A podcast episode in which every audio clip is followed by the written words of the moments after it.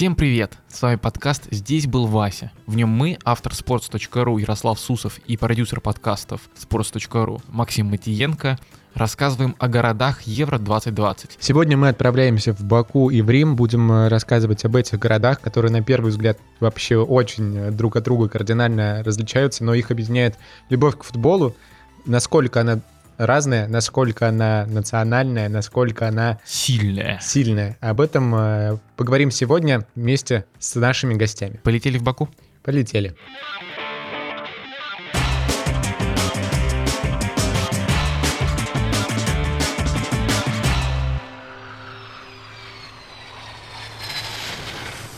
Максим, не будем изменять традиции. Да, давай. Ты, наверное, хочешь узнать, что я знаю о Баку.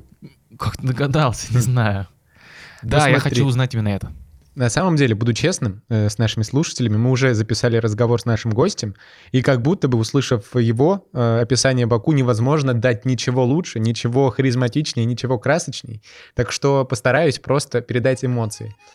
Это радость, это, это радость жизни, это свежие продукты, это вкусная еда, это сыры, это помидоры, это огурцы, это, это, наверное, гордость. Э, Я думаю, что очень горды жители Баку тем, что к ним э, евро доехал. Несмотря на то, что у них э, трофеев национальных не так много. Ну и, конечно, это мечта, которая для них сбылась. Э, Футбол большой доехал до них, э, и осталось э, исполниться только второй мечте. Какой же? Победа сборной Победа сборной на чемпионате Европы? где угодно. Я же говорю, это мечта. Главное, чтобы она была. Мечта — это вообще всегда очень нужная и полезная история. Мне кажется, что Баку и Азербайджан — это вообще страна, в которой с мечтами все неплохо. Да, и более того, Азербайджан — это, мне кажется, страна контрастов. Город Баку содержит в себе одновременно и старый город, в котором много старых улочек, довольно узких, местами э, напоминающих, отсылающих там далекие времена. Но в то же время здесь есть высокие здания, небоскребы, э, хай-тековские районы, все это друг э, рядом с другом живет, развивается, растет, и все это выглядит очень гармонично. Не знаю, насколько это гармонично, честно говоря, не всегда такие вещи, ну, по крайней мере, если судить по России, такие вещи не всегда смотрятся органично, просто потому что слишком уж большой разрыв между тем, что было, и тем, что есть сейчас. И кажется, что Азербайджан в целом это такая страна, в которой большой разрыв между тем, что было когда-то, что было, например, в советское время и что происходит сейчас, потому что и с точки зрения экономики, и с точки зрения положения страны относительно соседей много изменений, и кажется, что Азербайджан выделяется явно среди своих соседей прямо сейчас, по крайней мере, с точки зрения экономики. Я тут с тобой совершенно согласен. В первую очередь это связано с тем, что открылись э, месторождения нефти. На самом деле нефтяные месторождения там еще с начала 20 века. Нефть там добывали и в Российской империи, и в советское время. Баку был важным, важным местом нефтедобычи для всего Союза, и мы об этом еще вспомним, когда будем говорить о появлении там футбола. Э, Но в последние годы, по, по крайней мере, после советского, после распада Советского Союза, вот эти нефтяные месторождения позволяют Азербайджану сильно развиваться, э, гораздо быстрее своих соседей, э, например, Армении или Грузии. Просто можно посмотреть на ВВП по паритету покупательной способности и увидим, что ВВП Азербайджана почти в три раза больше, чем ВВП Грузии, и почти в четыре раза больше, чем ВВП Армении. Так что стране, в которой есть возможности есть деньги, хочется получать мировое признание еще и в тех сферах, в которых раньше Азербайджан не был так сильно представлен. Это тот же самый спорт, а, про который мы сейчас будем говорить, и те вещи, которые там сейчас в Азербайджане строятся и развиваются, но напрямую связаны с, экономичес- с увеличением его экономической мощи. Мне вообще кажется, что Азербайджан, если немножко так иронично высказаться, э, это знаешь, как Моргенштерн, на которого упала за хорошие зарплаты, хорошие деньги, признание, и вот он тратит деньги на какие-то вещи, которые, возможно, ему не очень нужны, но которые приятны. Например, купить Кадиллак, который по итогу оказался не очень хорошей машиной, продать его, иногда вложиться в какие-то вообще хорошие дела и помочь какому-то ребенку, который болеет. И вот так же, мне кажется, со спортом в Баку. Те деньги, которые есть э, у Азербайджана, они вкладывают в том числе в спорт. Э, Сейчас э, конкретно футбол если сравнивать там с какими-то высшими лигами, развит не так хорошо, но, в но уже есть э, топовый классный стадион, сооружение которого было потрачено 600 миллионов долларов. Офигеть.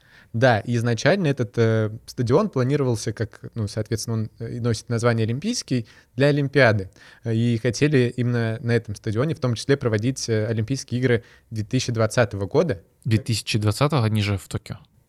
Да, ты, конечно, правильно все заметил и подметил, но Баку хотели побороться за право проводить э, Олимпийские игры у них.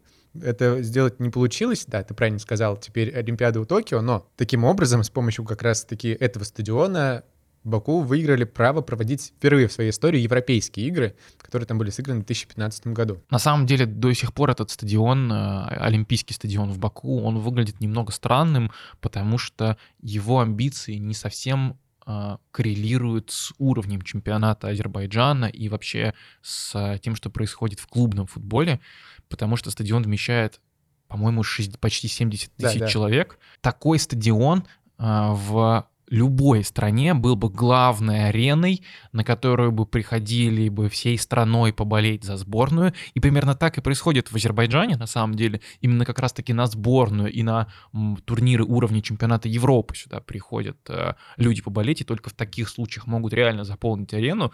Но глобально ни один э, азербайджанский клуб, к сожалению, не может э, просто позволить арендовать стадион, просто потому что это дорого.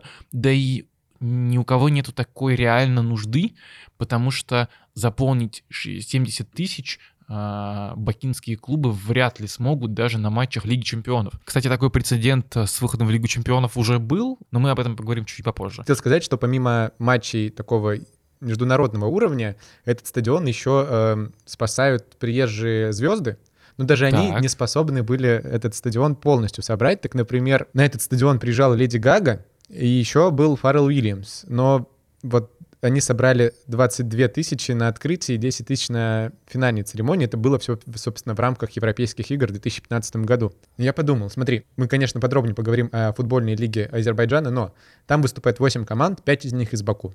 Э, берем все этих 5 команд, например, они играют одновременно. Приглашаем всех болельщиков туда.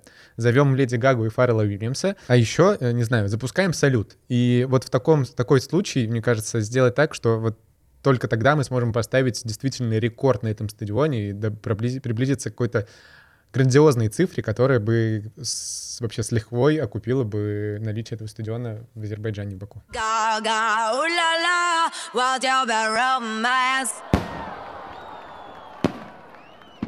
Я просто болею всей душой. Хороший, классный стадион, хочется, чтобы его посещало больше людей. Он, к сожалению, расположен довольно далеко от центра. Возможно, это причина, по которой люди туда не доезжают.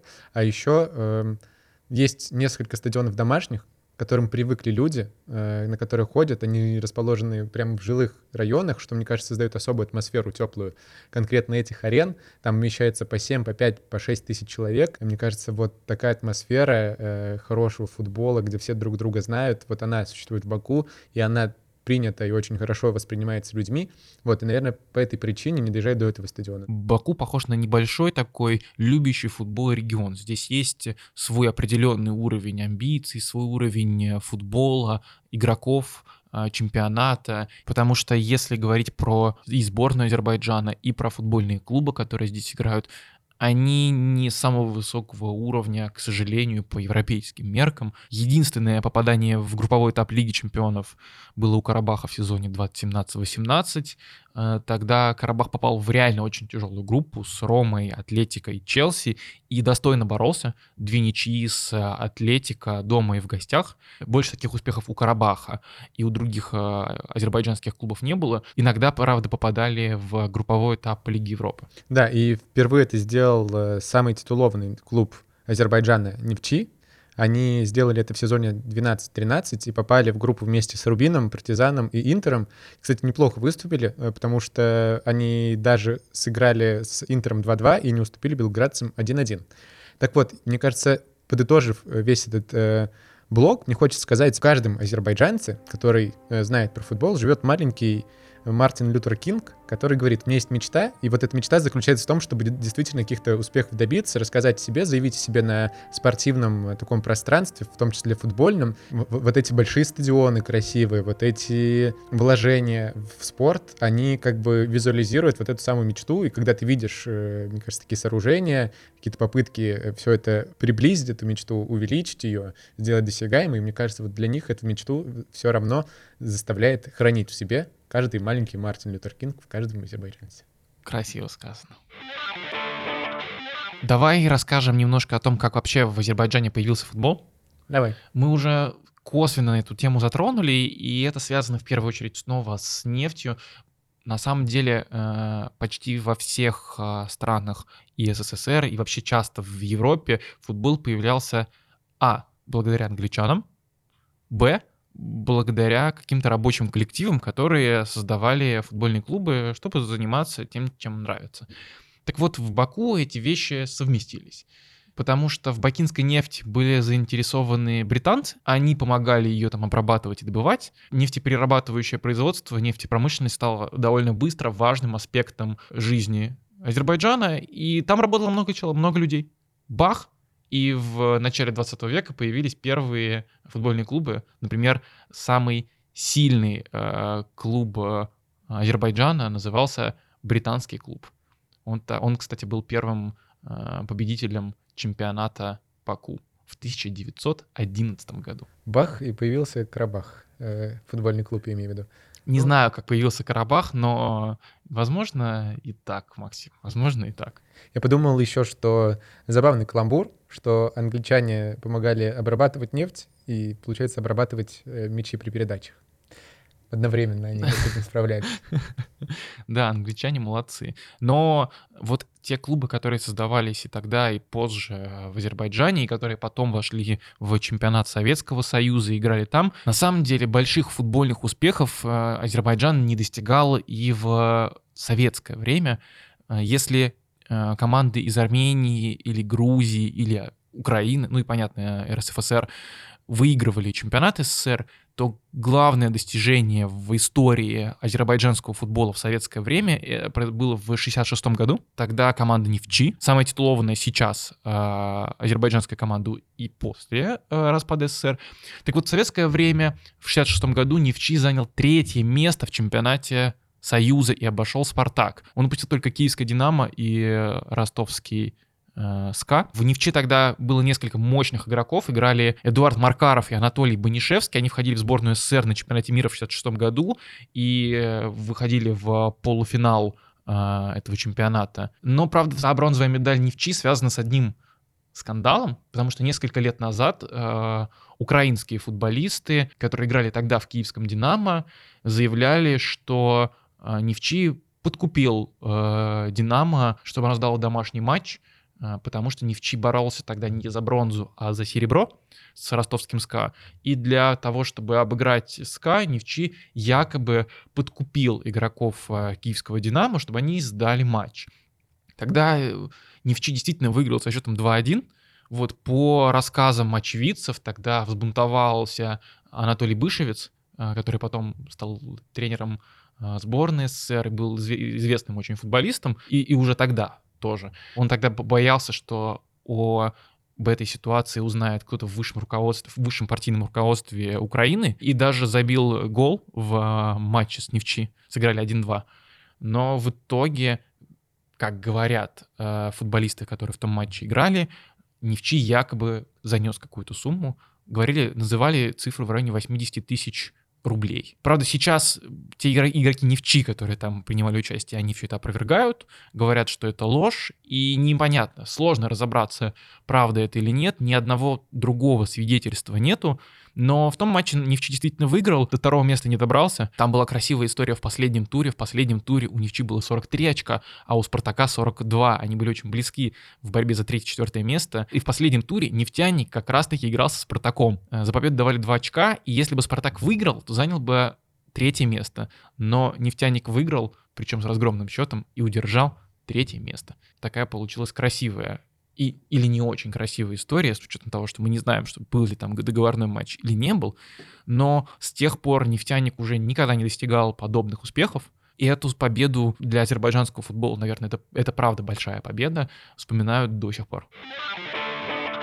Я уже об этом сказал в начале, про противоречия и про какие-то контрасты внутри самого города. Мне кажется, это все тоже собрано внутри и футбольной истории. Вот есть история, про которую ты сейчас рассказал, да, которую тяжело опро- ну, опровергнуть или доказать, и непонятно, как в ней разобраться. Есть один очень важный кейс в истории э, азербайджанского футбола, да и, в общем-то, в истории мирового футбола. Тот инцидент, про который я хочу рассказать, ему совсем скоро исполнится 55 лет, это случилось в 66 году. Это получается, что три, ну, по сути, важнейших, наверное, события, а, если сейчас ретроспективно смотреть в истории, в советской истории азербайджанского футбола, случились в один год. Да, просто прорвало азербайджанский футбол на события, и, ну, видимо, одно повлекло другое, и случилось вот что. 30 июля 66 года играли на Уэмбли. Это был финал чемпионата мира в Англия, Германия, и как раз э, Советский Союз и игроки, и два игрока Невчи, Банишевский и Маркаров, как раз они проиграли в англичанам в полуфинале.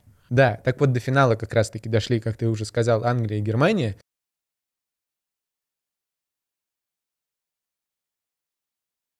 Причем здесь Азербайджан. Боковым судьей на том матче был сейчас очень известный и очень уважаемый человек в Азербайджане. Его зовут Тофик Бахрамов. В общем-то, это самый э, обсуждаемый гол, самый до сих пор спорный гол э, в истории футбола. Э, случилось, значит, вот что. На 11-й минуте уже дополнительного э, времени э, при счете 2-2 э, нападающий Джефф Хёрст э, принял передачу в штрафной.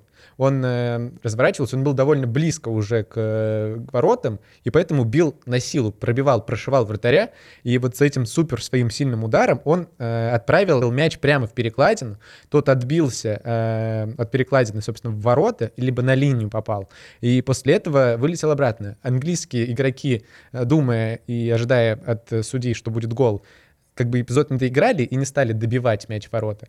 А, нем, а немецкие игроки как бы начали спорить, э, потому что как только все случилось, э, боковой судья, которым был, собственно, Тофик Бахрамов, засчитал гол. Главный судья перегляделся с судьей, они обменяли жестами, поняли, что гол будет. Гол засчитали, немецкие игроки тут же побежали к лайнсмену, стали говорить, да как так, не может такого быть, что же это такое? В общем-то, ну, возмущ... я очень, видимо, мягкими словами пересказываю суть их диалога. А, не знаю, понимали ли они друг друга на разных языках, но все-таки судья был непреклонен, гол все-таки засчитали. И в чем же заключается спорность этого года, гола? Потому что было несколько исследований, в том числе научных, используя самые разные... Смотрели, наверное, разные повторы, изучали их, пробовали да, понять. Физику мяча, падение его, как он вылетел. И есть до сих пор два исследования, в том и самое интересное, что они английские. Оба этих исследования друг другу противоречат. Одни говорят, что гола не было, не пересек мяч на 6 сантиметров положенную линию, а другое исследование от э, Sky Sports э, говорит, что гол был. И... Кому верить, Максим?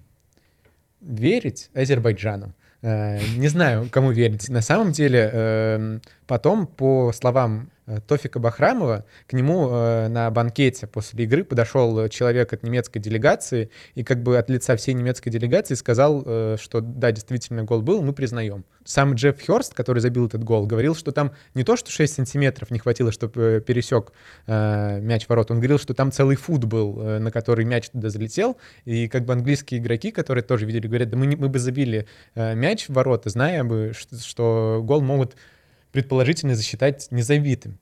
Вот, но это, все это принесло по итогу Англии э, победу, наверное, самую величайшую с тех пор э, в, во всем международном футболе. Они помимо этого гола забили еще один, как бы укрепив э, свое преимущество и мне кажется, чуть меньше, чуть уменьшив споры на тему того, кто же победил в том чемпионате мира. Но по факту, да, это до сих пор один из самых обсуждаемых э, эпизодов мирового футбола остается. Наверное, также рьяно обсуждали наверное, также рьяно обсуждают еще и гол а, Фрэнка Лэмпорда в ворота немцев на чемпионате мира 2010 года, но там мяч четко пересек, и из-за вара просто это не увидели, и просто гол тогда не засчитали. Туфик Бахрамов после этого эпизода стал реально одним из самых узнаваемых судей в мире и самых известных, ну не просто же так, англичане делают исследования, пересек мяч или нет, а в Азербайджане Тофик Бахрамов это супер важная фигура. Хотя бы потому, что в честь него назван до недавних пор, до строительства Олимпийского стадиона, главный республиканский стадион в стране имени Тофика Бахрамова, теперь он называется. Но как бы все здорово не было с матчами чемпионата Европы, вроде э, Баку провел 4 игры, 3 на групповом этапе, и им четвертьфинал Чехия, Дания, но не все было так гладко. У некоторых российских журналистов возникли проблемы с допуском как ко всему турниру, так и к попаданию в Баку из-за того, что они посещали Нагорный Карабах. Российским комментаторам Нобелю Рустамяну и Константину Геничу не одобрили аккредитацию на весь турнир из-за того, что их заблокировал э, оргкомитет Баку. Только потом, после вмешательства властей, э, от Баку получили доступ и им предоставили возможность работать на турнире. Конечно, не в Баку, но хотя бы в других городах э, Евро. И неприятная история произошла с Михаилом Масаковским, которому которого допустили на турнир, который приехал в Баку, чтобы прокомментировать матч, но в Баку его не пустили. Как это произошло и почему, давайте послушаем самого Михаила. Он записал небольшой комментарий специально для нашего подкаста. Я прилетел в Баку, пришел на паспортный контроль, дал паспорт, и на первой же странице, вот с обратной стороны, если паспорт открывать, у меня были два армянских штампа. После того, как их увидели, меня попросили подождать, потом еще подождать, потом пришел пограничник и принес мой паспорт и попросил следовать за ним. Потом он меня передал следующему сотруднику. Мы долго шли по аэропорту, потом меня принял еще один сотрудник, и я шел уже за ним. А пока мне пришли к выходу, где заканчивалась посадка посадка на тот же борт, которым я и прилетел. Это был разворотный рейс Аэрофлота, ну, соответственно, там прошло несколько часов, и он уже отправлялся обратно. Я спросил, э, мне отказано в объезде? Э, на что человек, который меня привел, э, сказал, я не знаю, меня просто попросили проводить сюда. Я сел на самолет и улетел тем же самолетом, которым и прилетел. А, я не знаю, вот в тот момент сказалось ли то, что я был в Карабахе. Потом, конечно, а, да, когда я уже прилетел, а, руководство нашего канала делал консультации в Министерстве иностранных дел. Ну и да, там сказали, что, конечно, сказалась поездка моя в Нагорный Карабах. Я ездил на футбольный турнир в 2014 году. Меня тогда приглашали принять участие в этом футбольном турнире. Ну и да, я попал а, в списке нежелательных к въезду в Азербайджан. Но другой вопрос, просто вот что меня смущает в этой ситуации. У меня нет вопросов к азербайджанским пограничникам. У меня есть вопрос, во-первых, к организаторам турнира, и, во-вторых, к УЕФА, потому что мне была выдана аккредитация, да, то есть у меня было подтверждение о том, что я аккредитован на турнир. Никаких дополнительных а, сведений не было. Ну, как, например, что аккредитация мне выдается, но оргкомитет Баку говорит о том, что я нежелателен к въезду в Азербайджан, да, или каких-либо других не было а, моментов, связанных а, с оргкомитетом Баку. А, я был аккредитован на конкретную игру. Это была игра а, Швейцарии и Уэльса. Я был в списках на матч. У меня на руках было приглашение от Азербайджанской Федерации футбола. Э, служба безопасности, да, а, которые обязательно проверяют подобные списки и обязательно проверяют все фамилии, которые в этих списках. А, ну, то ли, опять же, то ли они не увидели меня и упустили этот момент, то ли это было сделано специально, и таким образом эта ситуация была спровоцирована. А, я до сих пор не понимаю, почему это произошло, да, с точки зрения оргкомитета, почему они дождались, пока я прилечу, и до этого никакой информации не поступило. Ну и, конечно, опять же, если мы говорим про а, то, что УЕФА постоянно проводит подобные турниры под лозунгом гостеприимства, а, под лозунгом того, что футбол и такие а, большие ивенты сближают, а, делают мир более открытым. Но вот мы видим ситуацию, когда, к сожалению, это не так. И когда, к сожалению, мы понимаем, что а, политическая конъюнктура а, оказывается сильнее футбольной. Наверное, это в том числе упрек э, УЕФА, ну и это упрек Оргкомитету Баку взгляд на эту не совсем однозначную ситуацию у нас есть и от представителя из города Баку. Это наш гость. Санан Шафизаде, ведущий и главный редактор спортивной редакции азербайджанского канала АТВ. И чтобы показать эту ситуацию с разных сторон, забегаем немножко вперед в нашей с ним... В наш с ним разговор, давайте послушаем его точку зрения. Все знают, насколько Азербайджан гостеприимный город, страна. Мы любим принимать гостей, но в этом случае Люди, которые вы назвали имена, они нарушили закон Азербайджана. Они посетили наши земли, когда эти земли были оккупированы. И они затем никогда, нигде из-за этого они даже не сказали, что извините, понимаете. По законам Азербайджана люди без разрешения Азербайджанской республики, если посещают наши земли, вот те именно наши э, земли, которые мы уже в прошлом году вернули себе, выиграли войну, вот, вернули себе эти земли, у нас, э, которые не были у нас, мы вернули. Именно если посещают эти земли без разрешения Азербайджанской республики, они нарушают закон. Я вам скажу, может, вы не знаете, иногда нарушали этот закон также другие люди из других стран, например, певцы из России, но они затем, когда понимали, что они нарушили закон, они извинялись. Если извиняются и отправляют официальное письмо Министерству иностранных дел Азербайджана, тогда там рассматривается этот вопрос. Но в этом случае этот вопрос невозможно рассмотреть.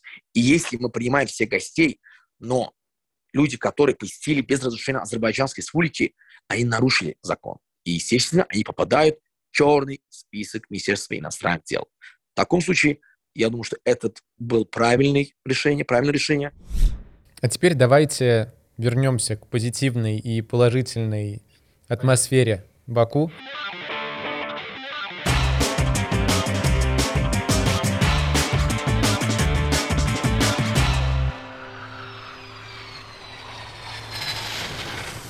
А сейчас мы позвоним э, редактору э, отдела спорта, ведущему канала АТВ. Человека, которого в спортивных э, кругах Азербайджана знают очень хорошо. Санану Шафизаде.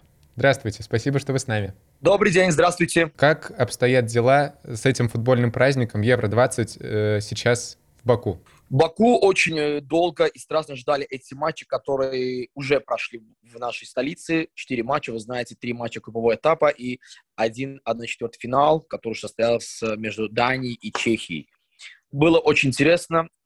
К сожалению, э, я думаю, что вот если бы Евро 2020 состоялся в свой год, то есть год назад, было бы гораздо интереснее. Все-таки все-таки пандемия, все-таки э, эти некоторые законы, новые правила, много изменили, к сожалению. Э, многие люди э, не смогли попасть в стадион, понятно по каким причинам. Но у нас э, были два пункта в городе, где собирались огромные фанаты этих команд, которые выступали в Азербайджане. Они кричали, пели вместе, то есть поддерживали своих команд. Можно сказать так. Но я думаю, что если было бы, не, не было бы вот этой пандемии, коронавируса бы, тогда Баку действительно мог на все сто процентов показать э, всему, всей Европе, насколько Азербайджан и азербайджанцы любят этот вид спорта. А много приехало к вам туристов? Э, из каких стран? Кто больше всего, кто ярче всех болел? Как я ожидал, больше всех приехали турки, наши братья, э, особенно перед матчем, да вы даже не поверите, здесь были очень многие э, знаменитые люди из Турции. Я не буду говорить э, насчет официальных лиц. Также были около э, 20 ветеранов э, турецкого футбола. Также были несколько президентов клубов, которые выступают и в Суперлиге, и в первом дивизионе. Э, также приехало несколько знаменитых ведущих, которые являются, э, не работают в спортивной сфере. То есть они работают в культурной сфере, шоу-бизнесе, можно так сказать. Э, первый матч, который состоялся, э, Турция сборная сыграла с значит, командой Швейцарии. В стадионе было больше 10 тысяч турков, то есть так сказать. Но надо не забывать, что в Баку тоже живут очень много турки. Так что я думаю, что приехало больше 5 тысяч. Вы знаете, что э, один из матчей, который состоялся 20 э, июня, также посетил президент э, Турции и также президент Азербайджана. Вот так. А после этого у нас были также болельщики из Швейцарии, конечно, не так много, но самое большое количество это, естественно, в э, раунде плей-офф между Данией и Чехией. Я не ожидал вот такого. У нас э, на стадионе три сектора полностью был забит болельщиками из Дании. Они в центре города, мы называем торговое, это центр города, они столько, ну, нам приятно, что они они любят и попробовали наше пиво. Да, хм. вот они, они столько пива пили, праздновали до матча. Я обычно думаю, что перед матчем праздновать это рискованно, все-таки все может быть. Но они, да, праздновали, и после матча тоже, да. Но, к сожалению, большинство этих фанатов по некоторым обстоятельствам, которые нам уже известно, они приехали э, почти что в день матча. Поэтому не смогли и так э, увидеть весь город и узнать все традиции Азербайджана. А расскажите вот э, чуть-чуть подробнее про атмосферу на стадионе. Новый стадион, красивый, как там люди болели? Ну, были э, очень развлекательные вот э, проекты, то есть э, разные, можно сказать, что вот э, кричалки, танцы национальные, наши национальные мелодии, национальные э, инструменты музыкальные, да, вот. И фанаты кричали со своими флагами, э, заходили в стадион, а в стадионе обычно больше всего наши поддержали, естественно, команду сборной Турции. Э, во всех матчах Турции, которые состоялся в Баку, у наших болельщиков были на руках флага двух стран, Турции и Азербайджана. А вот матчи, которые состоялись между Данией и Чехией, эти три сектора, где сидели фанаты Дании, что происходило, боже, боже мой.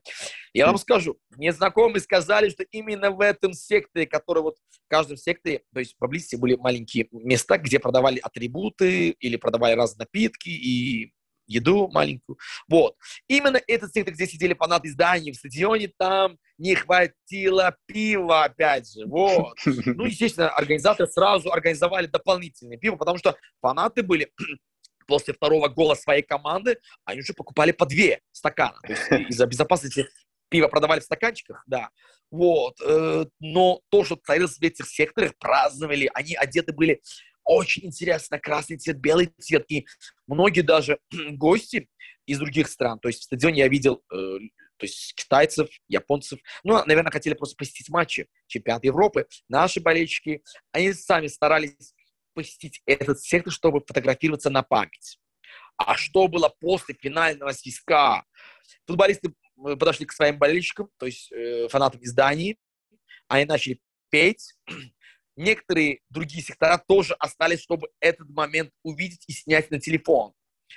Да, а после э, матча у нас были специальные экспресс-автобусы, которые то есть, э, помогали фанатам дойти до трех-четырех точек э, города. Бесплатно, естественно. Вот. Многие фанаты э, вернулись, естественно, в аэропорт, чтобы обратно к себе. А многие опять вернулись на торговый. И там царила праздничная атмосфера. Естественно, опять люди пробовали пиво.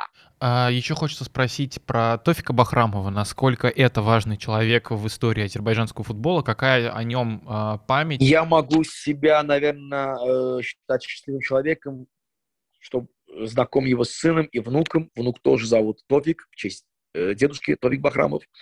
Я один раз, всего один раз, к сожалению, всего две минуты держал у себя в руках золотой свисток. Это тот самый свисток, который подарили э, всем судьям, то есть и главному судью, и, и арбитру, и четвертому суде, э, именно в финале чемпионата мира. После э, финала подарила королева Англии, то есть на память от финала Э, это действительно свисток золотой, да.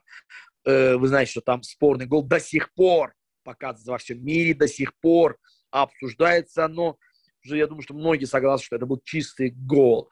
Бахрам один из лучших э, э, судей за всю историю азербайджанского футбола, человек, который является первый судья в мире, которому есть памятник.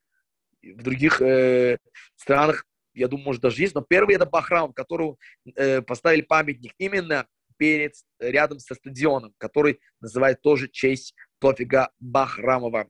Стадион вмещает больше 32 тысячи болельщиков, то есть они могут принять 32 тысячи болельщиков. Бахрамов был очень одаренный человек, и я э, много слышал о нем а, э, через его сына, который э, называют, зовут, зовут Бахрам. То есть он говорил, что папа после финала дома обсуждал тот же момент. И якобы папа говорил, что его отец, Тойк Бахрам, говорил дома, что это был чистый гол. Даже э, главный судья матча поблагодарил Бахрамова и сказал, что Тофик Бахрам, спасибо, вы спасли мою карьеру. А, давайте поговорим про сборную Азербайджана. Расскажите, пожалуйста, как там обстоят дела, возлагаются ли какие-то надежды, вообще чего ожидают и как болеют? Очень трудно этот вопрос ответить. К сожалению, мы не смогли реализовать свою мечту, вторую мечту. Первая мечта реализовалась, наша детская мечта, которая еще когда я был ребенком, мечтал, что чемпионат Европы пускай проходит в Баку когда-нибудь. Это четыре матча у нас состоялось, но мы также мечтали, что в сборную Азербайджана попадет. Если бы попали наша команда, они проводили бы матч у себя, то есть Баку. Но это не произошло. И, к сожалению, я думаю, что в будущих э, циклах тоже этого ждать немножко трудно. Сборная Азербайджана по футболу не имеет никаких проблем с какими-нибудь финансовыми. То есть по финансам все решено, они остаются большим э, громадным звездным отелях, ездят всегда всюду чартерными рейсами, э, имеют элегантные костюмы, красивые элегантные формы, мечи, все есть, все. Пиар и реклама. Но нам нужен голы и нам нужна как игра. Я признаюсь, я не думаю, что наши попадут на чемпионат мира, который состоится в Катаре. Так что еще мечтаем, но пока что трудно. Но у нас есть футболист, который играл в чемпионате Европы. Мы знаем Баяншевского, который, я думаю, что весь мир, вся Европа и Россия тоже знает. Э, Баяншевский, Анатолий Баяншевский, человек, который был истинным бакинцем, человек, который любил футбол, и человек был, э, любил именно футбольный клуб Невчи.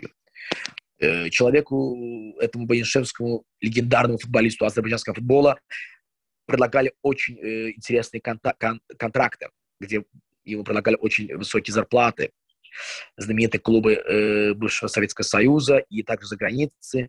Но тогда, вы знаете, что футболистам не разрешалось уезжать в другие страны, но именно в Советском Союзе были, было очень много приглашений с, э, с Москвы, из других клубов, но он не уезжал он любил Невчи и до конца э, карьеры играл именно Невчи. Очень было приятно с вами пообщаться. Вы точно смогли передать атмосферу Баку, вот эту и футбольную, и национальную. Очень рады были с вами пообщаться. Спасибо большое. И надеюсь, увидимся где-нибудь э, в Баку. Главное, любите футбол, смотрите футбол и болейте за своих футболе. Это очень важно.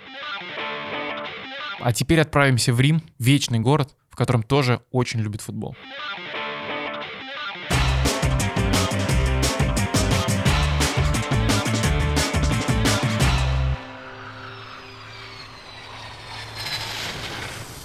Максимилиано.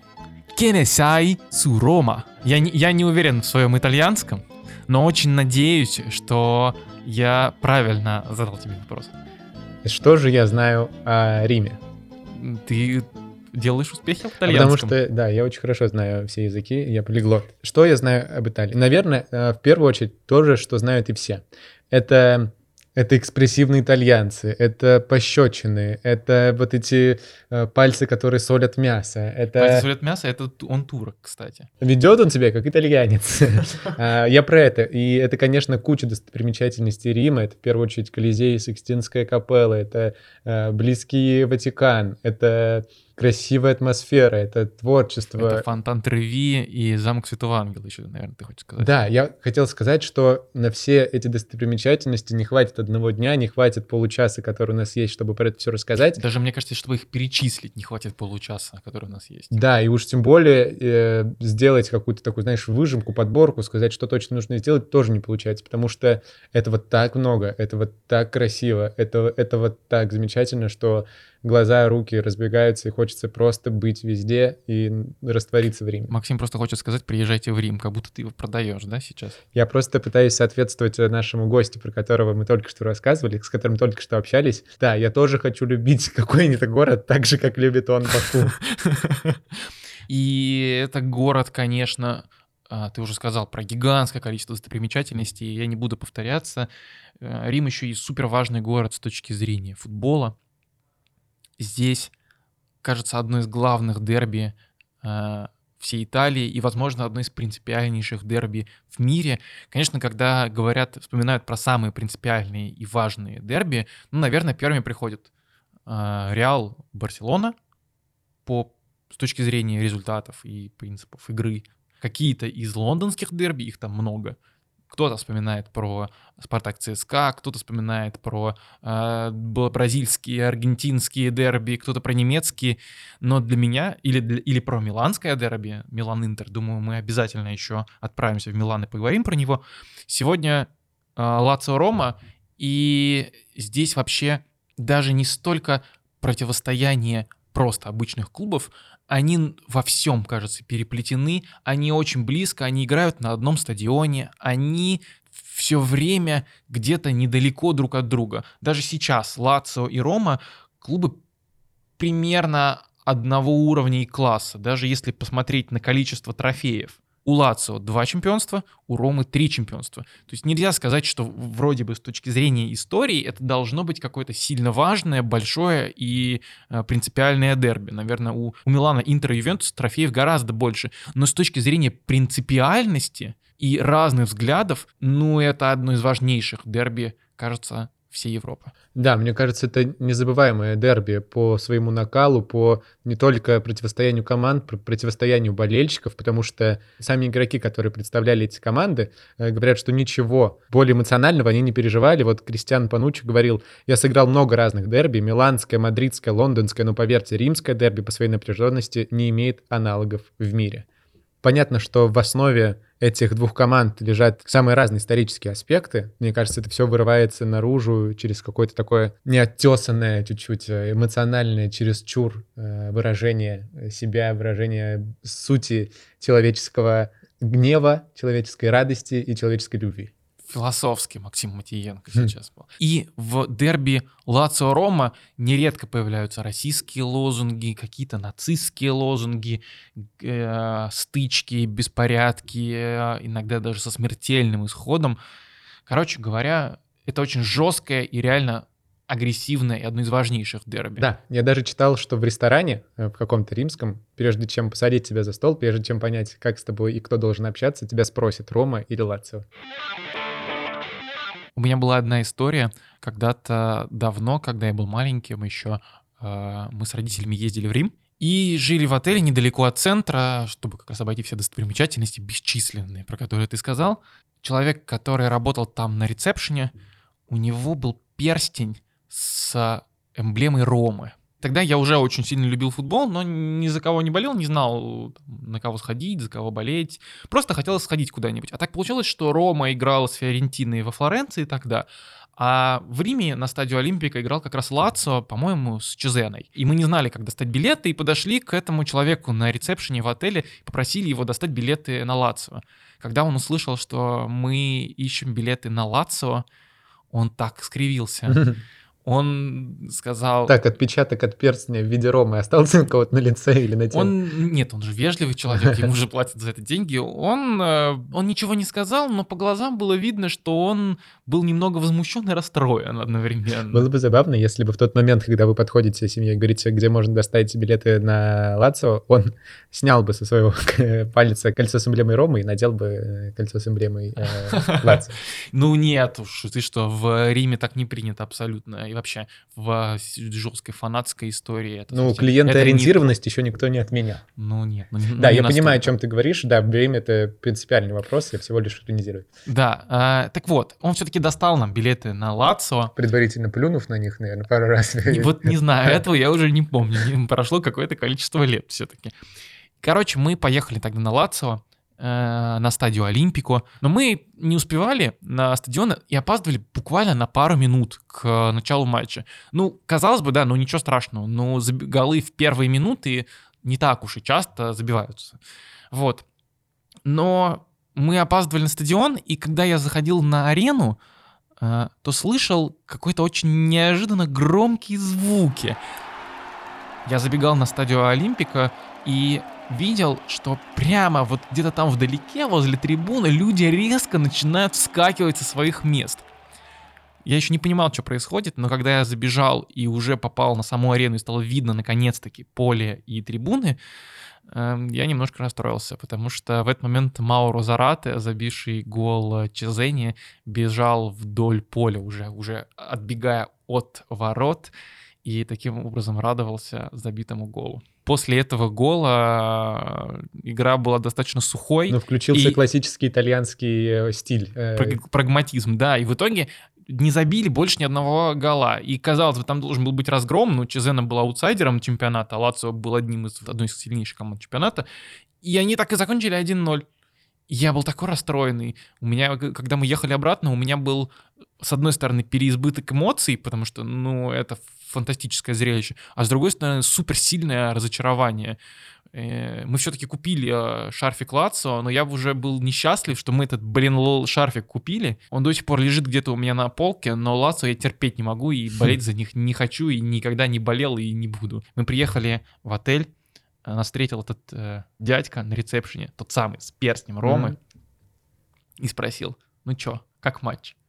Вот, мы рассказали эту историю, и я сказал, все, теперь никогда я больше не буду болеть за Лацо. Вот тут он и посмотрел на меня с уважением. И говоря еще о противостоянии этих двух клубов, важно сказать, важно прям сделать акцент на том, что они играют на одном стадионе, и этот стадион, э, в том числе стадион, на котором играют матчи Евро, и вообще это легендарный стадион, настоящий такой, настоящая легенда среди всех э, Среди стадион. всех легендарных стадионов, ты хочешь да, сказать, среди да? Среди всех стадионов, которые в этом году принимают Евро, а, и он был э, основан, этот стадион был заложен и построен еще в 27 году, и тогда строительство этого стадиона э, поддержал Бенито Муссолини, он тогда правил в стране, э, собственно, он тогда рассчитывал на проведение Олимпиады, но в итоге она э, досталась Японии. Но точно так же, как и Баку, который рассчитывал провести э, Олимпиаду у себя, а она сейчас проходит в Токио.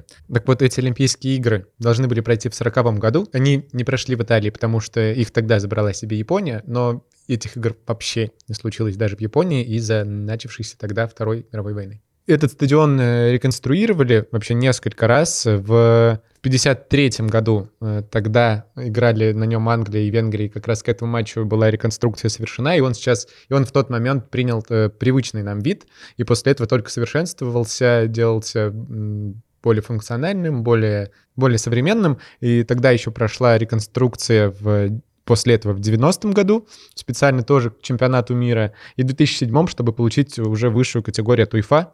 Вот. И, собственно, с тех пор облик э, стадиона и не менялся. И вот что делает его по-настоящему легендарным. Самое обидное, что могло случиться с этим стадионом, тот факт, что э, заполнялся он только на одну треть, и матчи на этом стадионе смогли посетить только 25 тысяч человек. Ну, наверное, будет обидно э, болельщикам сборной Италии, обидно стадиону, Стадио Олимпико, потому что Олимпико не примет э, финал чемпионата Европы, в котором сыграет э, сборная Италии, э, потому что Олимпико уже дважды принимал чемпионат Европы. И вот когда сборная Италии играла на Олимпико, в 68 году, 1968 году. Вот именно тогда итальянцы взяли свой единственный э, чемпионат Европы. Больше э, итальянцы ни разу не брали. А в 80-м году просто итальянцев не было в финале.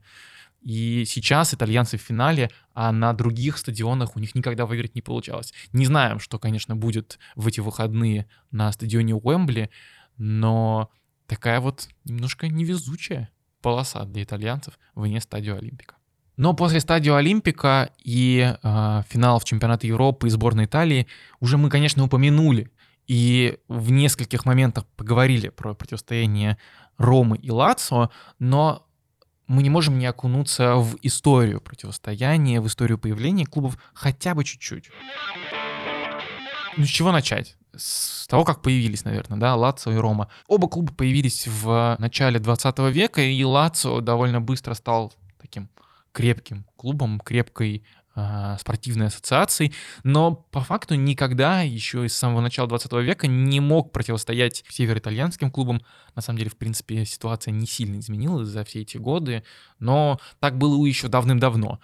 И Лацо уже был крепким клубом, но никогда не был супертопом еще тогда. В Рома вообще появилась э, чуть по-другому. Она появилась в 1927 году, потому что объединились другие Э, римские клубы все вместе. У них были разные названия. Они назывались Роман, Альба Адача и Фортитуда. Э, они объединились в один футбольный клуб, футбольный клуб Рома, и как раз вот это объединение нужно было для того, чтобы римский клуб, э, столичный клуб, наконец навязал борьбу с североитальянским клубом. Председателем этого клуба стал Итало Фоски, представитель национально-фашистской партии Э, Римской фашистской федерации. И единственными, кто не согласился в это объединение присоединиться, объединение Рома, был как раз-таки Лацо. Потому что Лацо появился раньше и уже был немного устоявшимся клубом и сказал, нет, ребят, мы к вам не пойдем, мы сами, мы самостоятельно. А с тех пор ни Рома, ни Лацо так никогда и не становились, ну вот, гегемонами в европейском и итальянском футболе. А возвращаясь во времена после основания этих клубов. Стоит отметить, что и 40-е, и 50-е годы э, оба клуба, и, в общем-то, как и вся Италия, провели в такой э, борьбе, э, в отречении от э, фашизма и национализма. В 40-е годы они ознаменовались вот таким тесным переплетением футбола и политики. Э, и, в общем-то, красно-желтые, то есть... Э, Джалоросси. Джалоросси. Помогает мне мой итальянский коллега. Они стали э, символом борьбы против Муссолини. И тогда, э, в 42 году, когда они выиграли, собственно, чемпионство свое, они вышли, э, болельщики вышли на улицы Рима и кричали «Рома чемпион» и «Муссолини тиран». И затем э, в 50-е, 60-е годы тоже прошли под знаком борьбы. Тогда э, Италия была разобщена, и вообще за власть боролись разные группировки политические. И вот тогда, когда люди в этой разобщенности искали себя, пытались найти после такого кризиса, каждый человек пытался найти себя, понять, кто он, за кого он, кого поддерживает, вот в этот момент борьба стала э, максимально, мне кажется, ожесточенной, потому что люди, э, понимая, что вот они э, болеют за это, они хотят этого, они поддерживали какую-то из команд, и вот это выделилось такое, в том числе, тяжелую борьбу, в том числе и между болельщиков. Они пытались доказать, что то, за кого они болеют, это правильно, это здорово и это нужно. Мы много поговорили про команды Рима, и есть человек, который, мне кажется, в Рим и в э, футбольную составляющую этого города внес огромную лепту, и это э, не связано никак ни с Муссолини, ни еще с какими-то политиками, это не связано ни с чем плохим, это связано с, мне кажется, большим достоинством и таким большим символом города Рима, это, конечно, Франческо Тоти. Он когда-то говорил, что, может быть, будет играть за какую-то другую команду, но в итоге провел в Роме 25 лет, он дебютировал там в 16 и ушел в 41. Его любили не только э, фанаты Ромы, его любили не только в Италии, мне кажется, его за эту преданность его, за его футбольные заслуги любили по всему миру. И на самом деле даже болельщики Лацо, которым он наверняка представлялся врагом и не самым э, приятным человеком, не самым приятным футболистом. Они, когда он уходил, э, написали э, баннер, э, на котором, собственно, была надпись извечные враги прощаются с Франческо Тоти. Таким образом, они выразили ему свой респект, и мне кажется, это говорит о об образе этого человека, его заслугах очень много, когда самые твои заядлые враги э, респектуют тебя и говорят «пока». У меня есть еще одна история про Рому, а про а, Франческо Тотти и глобальный респект по, к нему по всему миру. Эту историю рассказал мне Дмитрий Шнякин, а, комментатор Матч ТВ. А, мы разговаривали тогда про Михаила Насибова, великого массажиста футбольного клуба ЦСКА и тоже фаната Ромы а, после его смерти. И Шнякин вспомнил одну э, мощнейшую историю про э, Насибова и про Франческо Тотти, как ни странно. В начале десятых Рома играла с ЦСКА в Лиге чемпионов. Матч проходил в Москве, и в какой-то момент Шнякин, который фанатеет от Ромы и персонально от Франческо Тотти, конечно, очень хотел получить игровую футболку Тотти. Он спустился в подтрибунку и увидел э, Насибова с футболкой Тотти как раз-таки. Не знаю, как, каким образом Насибов ее получил, но он тогда э, шел, шел с этой футболкой. И Шнякин, Шнякин посмотрел на него и сказал, Михаил Николаевич, может быть, как-нибудь получится заделиться футболочкой.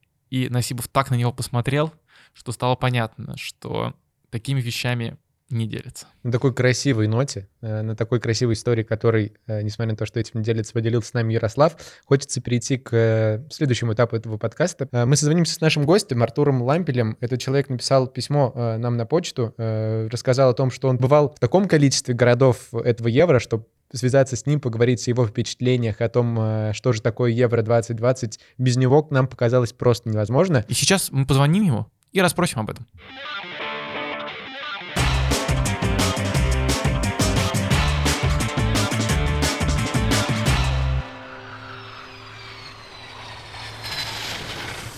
Артур, э, здравствуй, привет, спасибо, что ты с нами. Привет, ребят. Артур, расскажи, в каких городах ты был? Мы сегодня говорим про Рим, но где ты вообще был? Потому что, э, судя из того, что мы, чем, о чем мы пообщались до подкаста, э, ты вроде как многое что посетил во время Евро и не только. А, да, я Евро начал э, с Рима, то есть, в принципе, у меня билеты были на этот матч куплены еще совсем давно, и для моих друзей тоже. Я никогда не, не бывал на матчах открытия, очень долго ждал этого события. А дальше в начале июня я купил все билеты на матчи в Севилью, то есть на 4 матча. Я еще был в Копенгагене на матче сборной и сборной России. И решил я это туда поехать буквально после Финляндии, то есть сразу купил и решил, все, это должен быть там. А давай тогда начнем э, с впечатлений о Риме, о, э, об открытии, а потом перейдем к другим городам. Э, что ты чувствовал на матче? Как тебе вообще ощущалось в Риме? Что футбольного есть в этом городе? Расскажи, пожалуйста. А, в Риме я уже второй раз, но по футболу как бы первый. И что главное, это я соскучился действительно по большим а, матчам, потому что последний матч я посетил как раз в Мадриде между а, Атлетикой и Ливерпулем, да, в Лиге чемпионов. И после этого все, все закрылось, и я забыл, что такое футбол а, на стадионе, потому что в Испании а, до сих пор футбол а, с болельщиками нет. Да и вообще мы маски только сняли вот на улице 26 июня, поэтому ожидания были огромные. И первое, что я хотел бы рассказать, что в Риме я почувствовал такой до пандемийное время, когда можно, в принципе, ходить без маски, радоваться. На стадионе тоже ко мне никто не подходил, потому что я был без маски. И это сложно понять э, гражданам России, жителям России, потому что там, в принципе, ограничений не было никаких. А в Европе и в Италии, и в Испании, ну и в других странах ограничения были очень серьезные, и только сейчас, в июне, начали как бы их отменять. Я, даже сложно словами передать эти эмоции. То есть действительно, я просто соскучился по такому грандиозному э, футбольному празднику. Как э, болеют итальянцы? Вот на стадионе они себя ведут э, так же, как в наших стереотипных представлениях? Они настолько же экспрессивные, страстные, или они все-таки по-другому, чуть сдержаннее себя в рамках пандемийных времен ведут? Я бы, наверное, хотел отметить сначала, как болели в городе. Угу. То есть я приехал за день до матча, не было, в принципе, почти никакой атмосферы. То есть даже вывесок нигде, там, ни евро, ну, ничего такого я почти не видел. А, фанзона за день до матча, она прям вот только собиралась, и я думал, как вы вообще успеете сегодня? Ночью пошел дождь, а в день матча уже что-то, что-то, я чувствовал, что да, сегодня будет очень весело, потому что приехало, приехали очень много болельщиков из Турции, и эти ребята были очень шумные, и особенно вот на главной площади, где фан-зона э, Рима, они так прям очень, очень дружно и попрыгали, и когда я брал телефон, снимал там себя в Инстаграм, ко мне подходили, все кричали там что-то, я их язык не особо понимаю.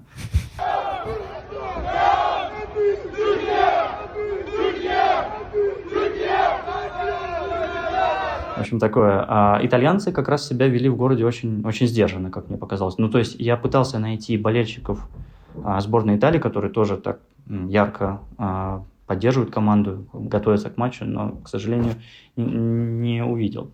А на стадионе атмосфера довольно, довольно такая тихая была, можно сказать, я не знаю. Но я лично не... Мне, в общем, мне больше нравится, как болеет Россия, клубы там, да, «Зенит», «Спартак» и все остальные, потому что это действительно такой эталон поддержки команд. Слушай, а неужели не было никакой вот такой радости? Ну, итальянцы же выиграли в первом матче э, прекрасным, красивой игрой, победили турков. Я просто говорил до матча, да. Ну, после матча, во-первых, стадион, он находится довольно так далековато от центра. То есть я туда ехал вообще на электросамокате. Я, кстати, такое впервые увидел, как около стадиона все друг за другом паркуют электросамокаты.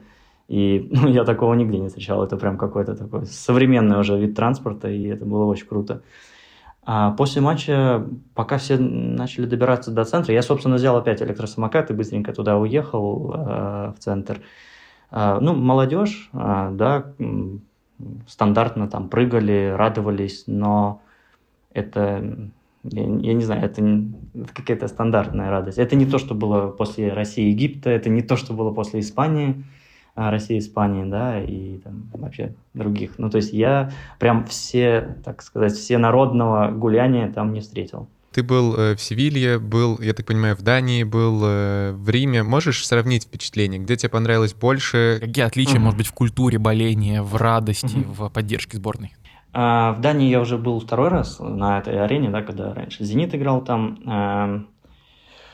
А, ну, это лучшая атмосфера. Я, я, конечно, не успел съездить в Будапешт, у меня просто не хватило эмоций уже на это. А, ну, в общем, Дания – это прям топ атмосфера. Все, а, весь стадион, не знаю, кричит, поддерживает. А, и Я еще с таким не, не сталкивался, когда все после гола начинают кидаться пивом, обливаться. То есть об этом много кто, кто рассказал, там и журналисты некоторые пострадали, когда на ноутбуке вылилось пиво. Для меня это было открытие такое. То есть э, в Дании атмосфера это просто это это намного было э, лучше, чем э, в Риме. Возможно, потому что, конечно, играла Россия и я чего-то такого ожидал, не знаю, ну, может, ну, какой-то удачи, что нам сегодня повезет. Да, надо, кстати, отметить, что после матча России и Дании я единственный, кто поймал футболку а, Соболева. А, да, поэтому у меня такой небольшой трофейчик а, после матча остался, когда они давали пресс-конференции, и он возвращался там по трибунку, да, и я подбежал, раздвинул, так сказать, э, датских болельщиков, не знаю, зачем они там стояли, крикнул ему, он развернулся и прям в руки отдал футболку, и молодец. Это, конечно... А, мне еще понравилось, я такого никогда не встречал, перед матчем разминка была, э, и я не знаю, как Дзюба меня увидел, в общем, я просто был на, на третьем ряду, а потом вообще на первом, и, ну, то есть я ему помогал, он мне, я такого не встречал, интересно, как вот он среди всех а, заметил, то есть я, да, был там в белой футболке, все в красном, ну, это было тоже немножко так приятно, такие эмоции. Ну, сложно словами передать, но внутри как-то прям было Подавайте, парни, сегодня надо постараться. Ты, возможно, единственный человек, который в итоге от этого матча остался прям, ну, с положительными эмоциями в, в конечном итоге. Ты, тебя поздравляем, ты молодец тоже. Нет, поверьте, я, я после матча не очень помнил, как я дошел до дома.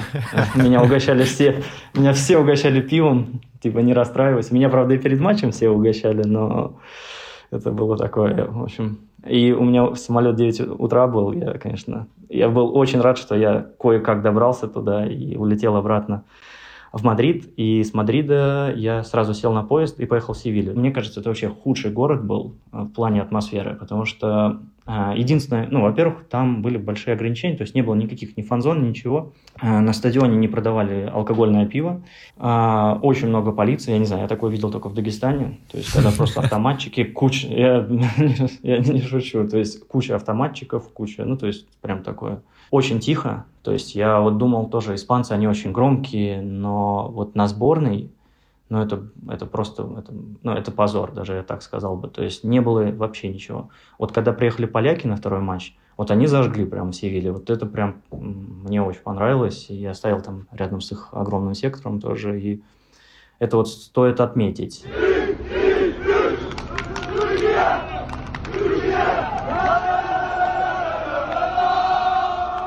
Нами был Артур Лампель, который побывал в трех городах Евро и сейчас сравнил их и рассказал, чем отличаются Севилья от Рима, и был на матч открытия в Риме. Спасибо, Артур, было очень классно. Супер, спасибо, спасибо.